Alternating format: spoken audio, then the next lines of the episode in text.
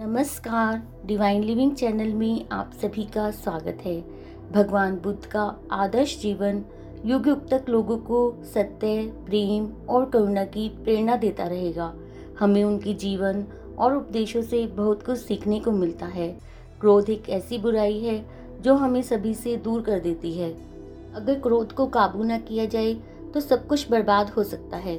गुस्सा काबू करने के लिए मौन धारण करना चाहिए और रोज ध्यान करना चाहिए। इस संबंध में गौतम बुद्ध की एक लोक प्रथा प्रचलित है। कथा के अनुसार एक दिन गौतम बुद्ध एकदम शांत होकर बैठे हुए थे। उन्हें इस अवस्था में देखकर सभी शिष्यों को चिंता होने लगी कि कहीं वे अस्वस्थ तो नहीं है।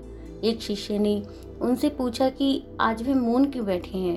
क्या शिष्यों से कोई गलती हो गई है? इसी बीच एक अन्य शिष्य ने पूछा कि, क्या वह अस्वस्थ हैं? पर बुद्ध मौन रहे।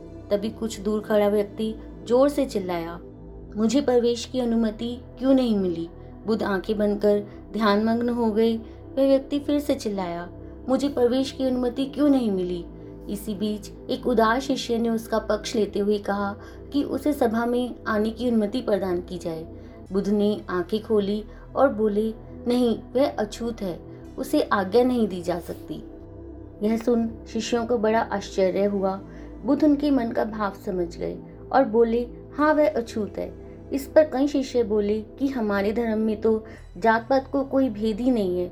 फिर वह अछूत कैसे हो गया? तब बुद्ध ने समझाया, आज वह क्रोधित होकर आया है।